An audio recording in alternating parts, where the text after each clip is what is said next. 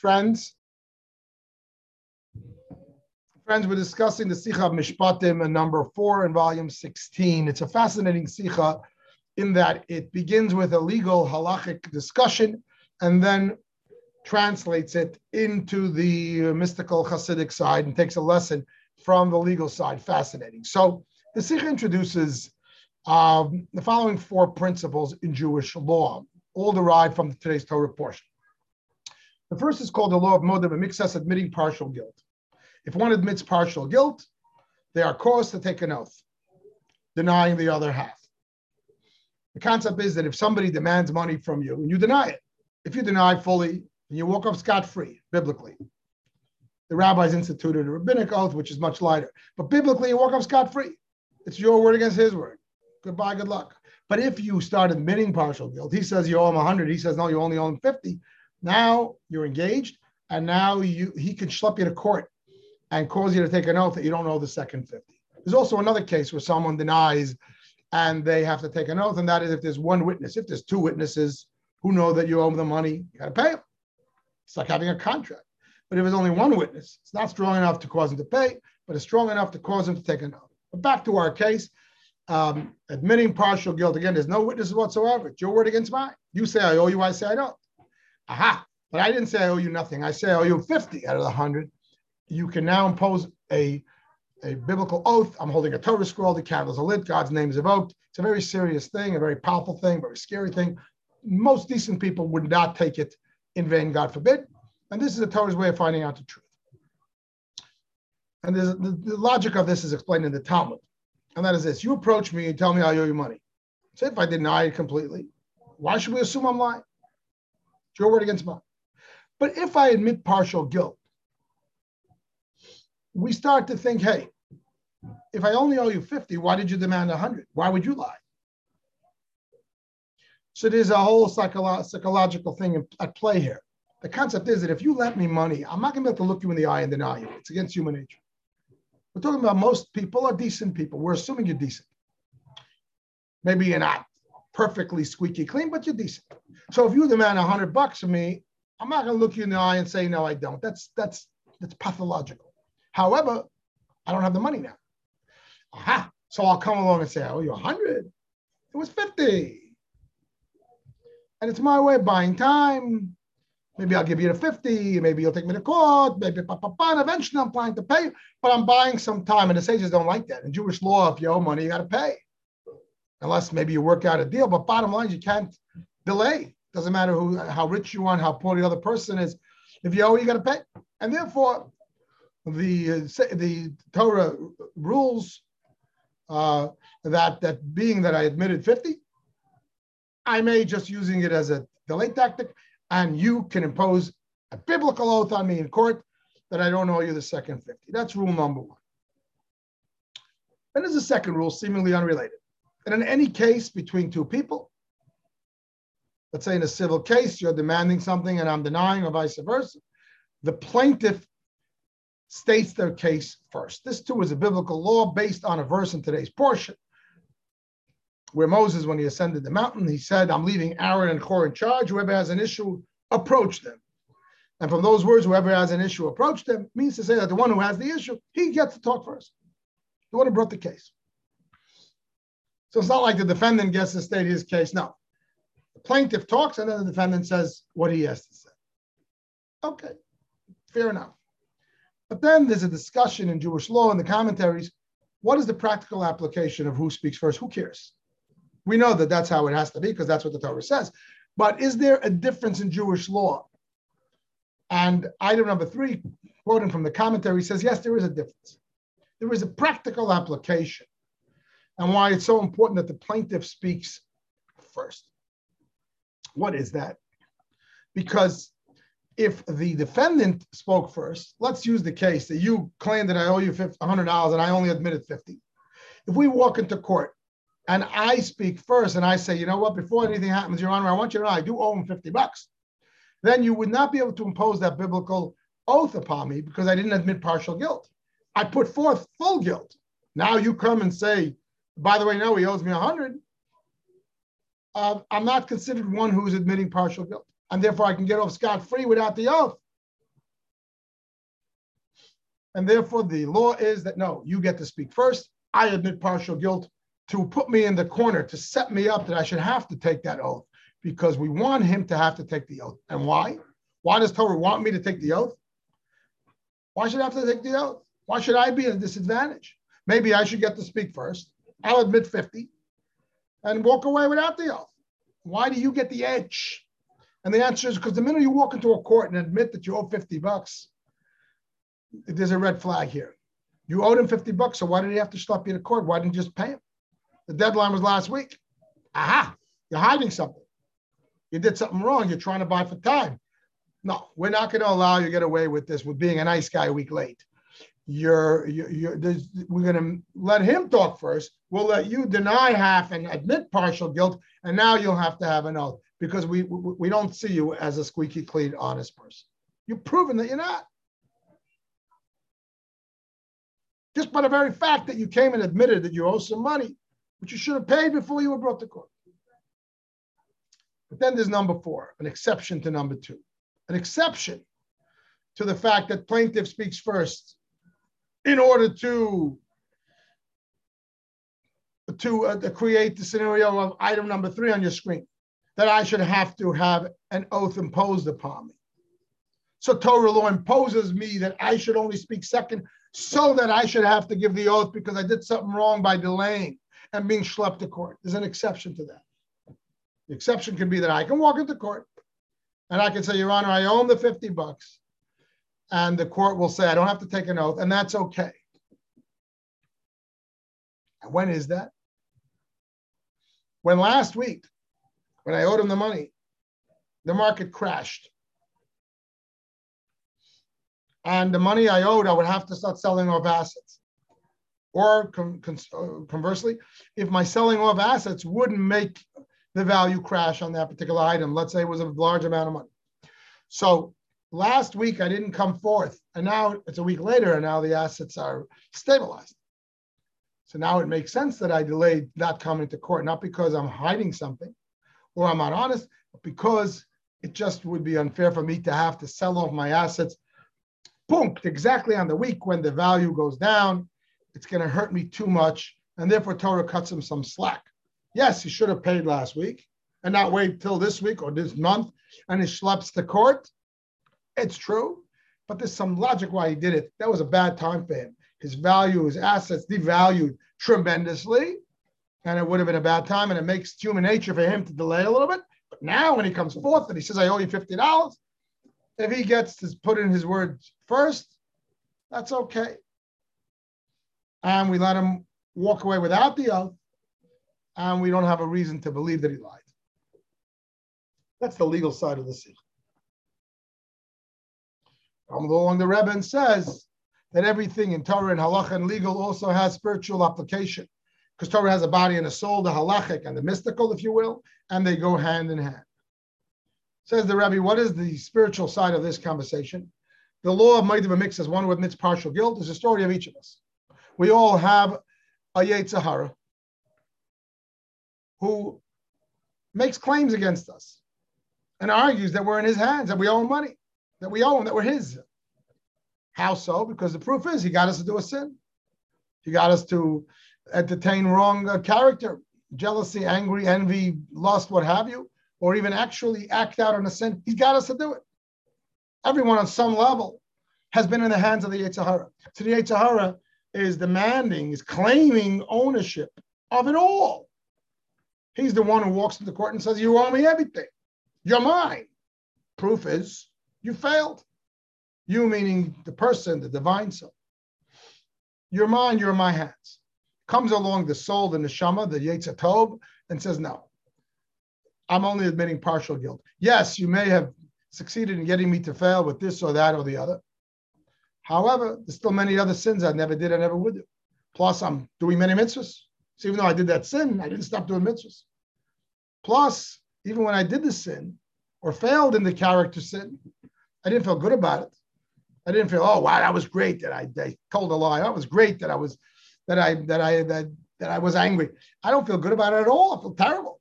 So that means that even when I did it, A, I did other mitzvahs, but B, even that thing that I did, I wasn't in it with my whole heart. I was torn. So therefore, the state of every Jew, certainly the Beinoni, the non-perfect Jew, but the Rebbe wants to argue that even the tzaddik on some subtle level, the state of every Jew is the state of a modeh b'miktzas. He admits partial guilt. He's being claimed by the Yetzer Hara as his. And he comes back and says, uh-uh, I'm still a good guy. And I'm still not, I'm not in your hands. I got so many mitzvahs. And even the sins I do half-heartedly. So what do you do? How do you win the claim? How do you avoid falling into his hands again tomorrow and the next day? And the answer is when you have a case, when you admit partial guilt, you need to take an oath. What would be the spiritual counterpart here? An oath means that you will get extra energies from above. You'll turn to Hashem and say, I need help. I need extra energies to get me through. Me, myself, my Yetzer Hara, let's call it 50 50, and I can't win. I don't have the edge. But if I get extra help to my Yetzer Tov, if God gives me extra help, then I will be able to win the battle and free myself from coming, falling prey to the Yetzer Hara further. And that is hinted in the word oath, because the Hebrew word oath, shvua, is the same unscrambling of the letters as sova, which means to uh, be satisfied, to be energized, which means to be given extra divine inspiration beyond what I normally have on my own, so that I have the edge over the Yetzer Hara. In fact, that's uh, the first line of Tanya famously says that before a person is born, he, he's given an oath that he'll be righteous. And the question is, how will it help? The oath is given to the neshama. But when he comes down on earth, he's got a body and a Yetzer Hara. And how will the oath that the neshama took help him to win the win the battle? And the explanation is that an oath means it empowers. I assume that even a physical oath means it empowers.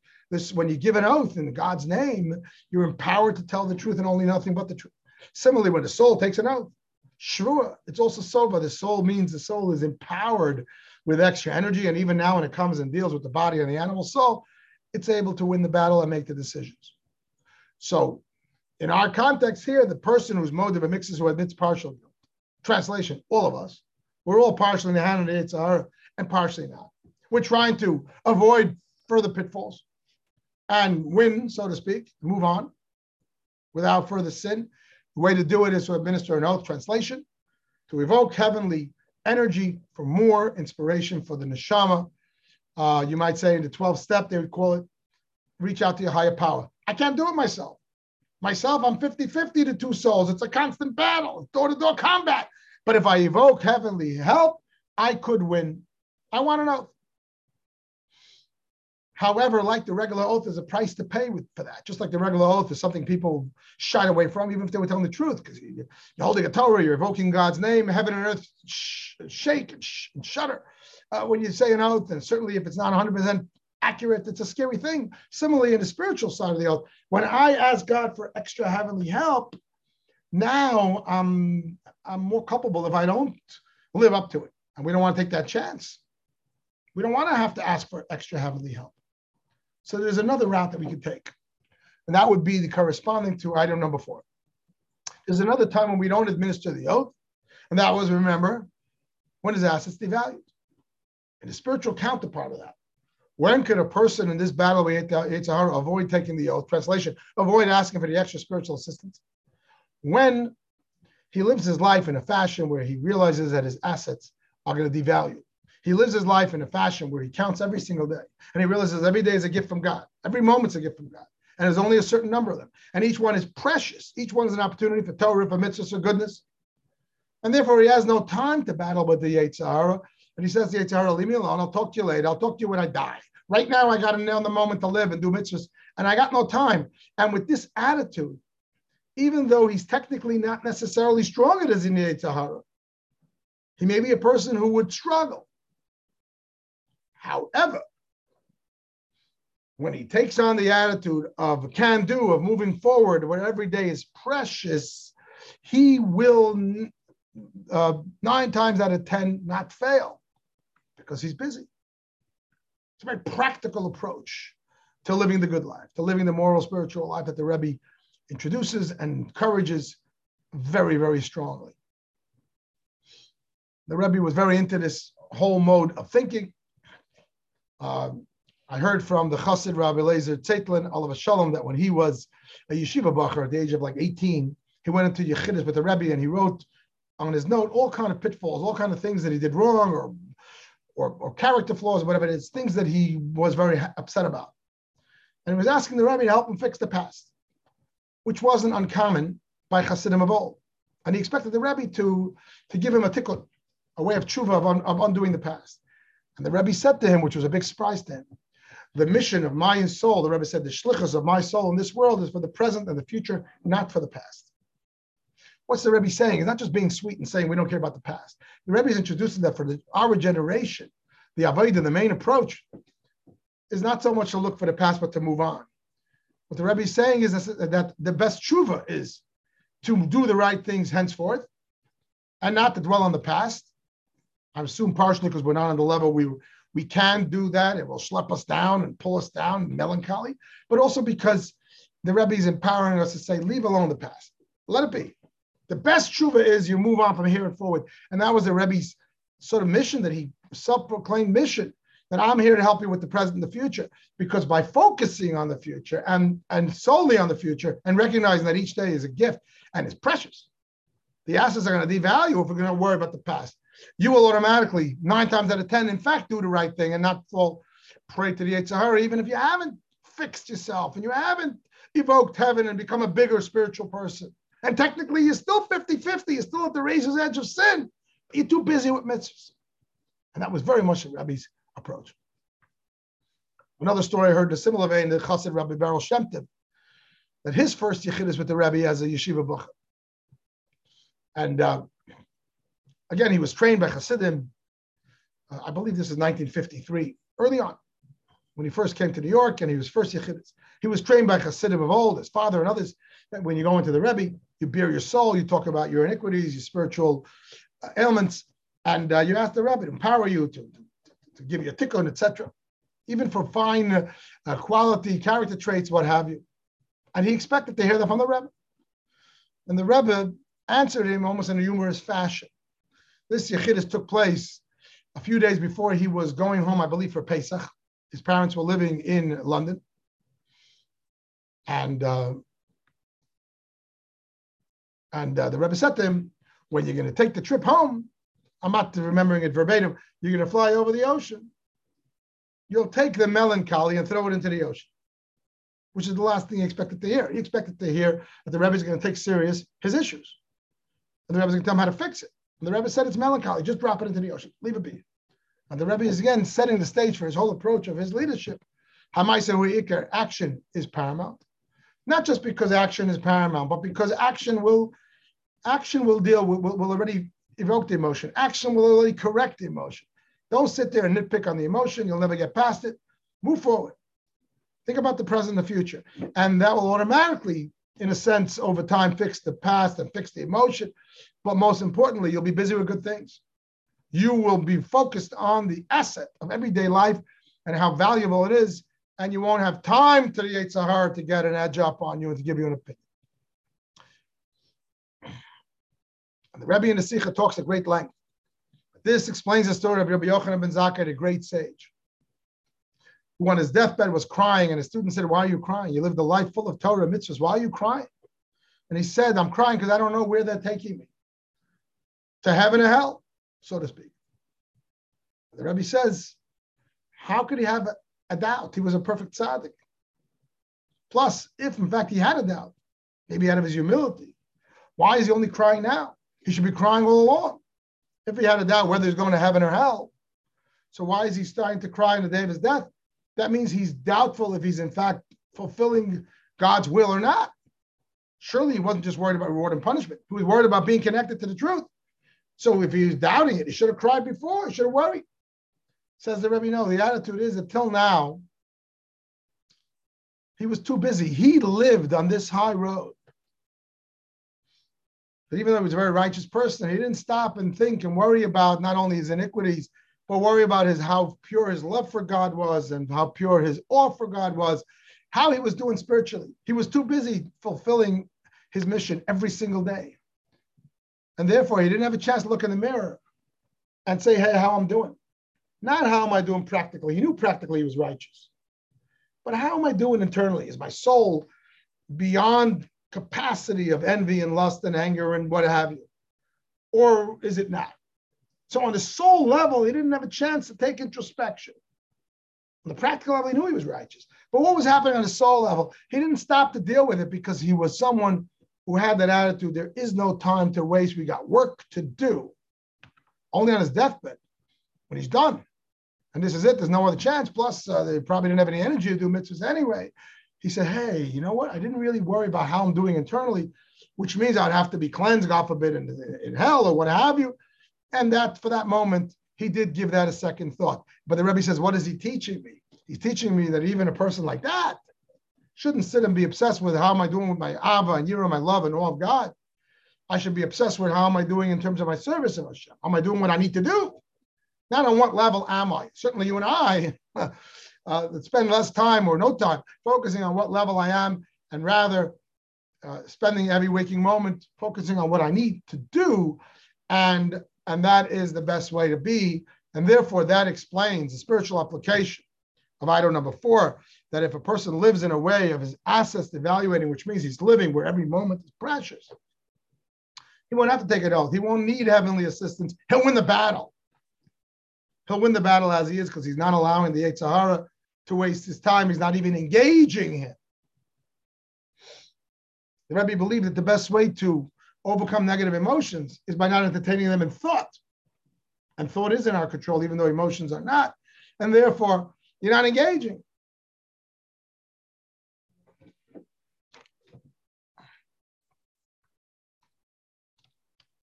This is spelled out in another verse in the portion.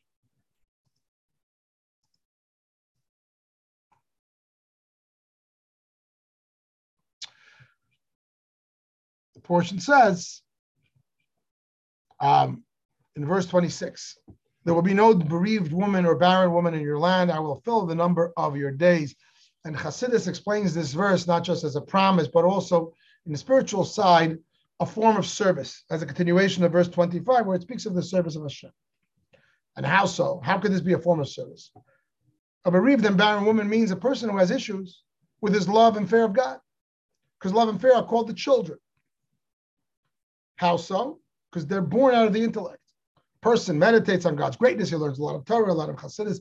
He uses the mind to meditate on God. The mind is considered the parent of the emotion specifically as explained in Tanya, Chachma and Bina, wisdom and understanding are the father and the mother of emotion. So the mind gives birth through meditation, knowing Hashem, that you start to feel Hashem. And you have children, you have love and fear. And everybody wants children. The righteous, the high level people, even ordinary but serious ser- servants of Hashem, they'd love to have love and fear of God. They'd love to not just be following the rules in the book, but to feel truly close to Hashem and truly have fear of Hashem, which means the, the, the real recognition that God is real and, and he's in the room, and therefore, how could you? Everybody wants that, but it's very difficult to come to real love and fear of Hashem. It's a high level, and he struggles with it. And sometimes a person can feel like he's a barren woman. Studies Torah, he meditates even, but it never gives birth to children. He doesn't have that love fear. Or alternatively, he has them, but they die. During prayer, he feels that closeness and that reality of Hashem, and then later he's able to move on and, and, and, and lose that passion to the point that maybe he's able to violate Hashem's wishes. So what happened? That passion, that love, or that fear wasn't real. He didn't really feel Hashem's presence. He didn't really feel Hashem was in the room. Proof is he was able to violate. Said it was a passion, but it was momentary. It was a stillborn, God forbid. He's not a barren woman, but he's a bereaved woman. The previous Rebbe describes two types of people who have passion for Hashem. One is like a passion of coal, and one is like straw. Straw, it's like a newspaper fire. It builds up beautiful, but then it, it, it dissipates quickly. It's a bereaved woman. The child goes away, the love is gone. Conversely, you can have a passion of coal, which is much deeper. You don't necessarily see a big flame, but it's hot. It can heat up. It can cook. It can heat up the house for the whole night, which means a deeper Chabad style love that is sometimes beneath the surface, but real. But that's what this verse is talking about. The person is trying to avoid this issue, this pitfall.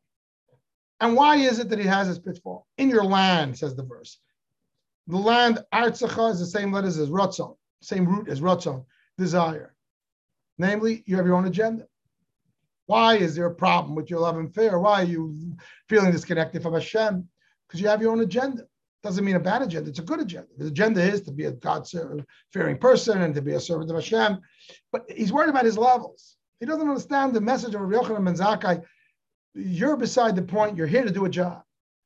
No, he's worried about his land, his will, his agenda. He's worried, am I righteous? Am I a lover of Hashem? Am I okay? Am I a good person? And therefore, he's going to suffer uh, these ailments of a barren or bereaved woman spiritually, God forbid.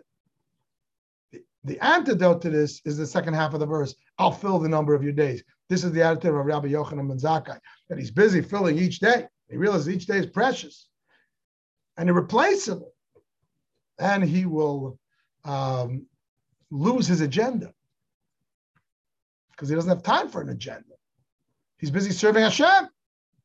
And then apparently automatically he won't have issues with the does he have enough love or not enough love? Does he have fear or not? It's almost like going to be inconsequential. His whole life will be zeroed in on the service of Hashem. He's not focused on agenda, he's focused on filling each of his days.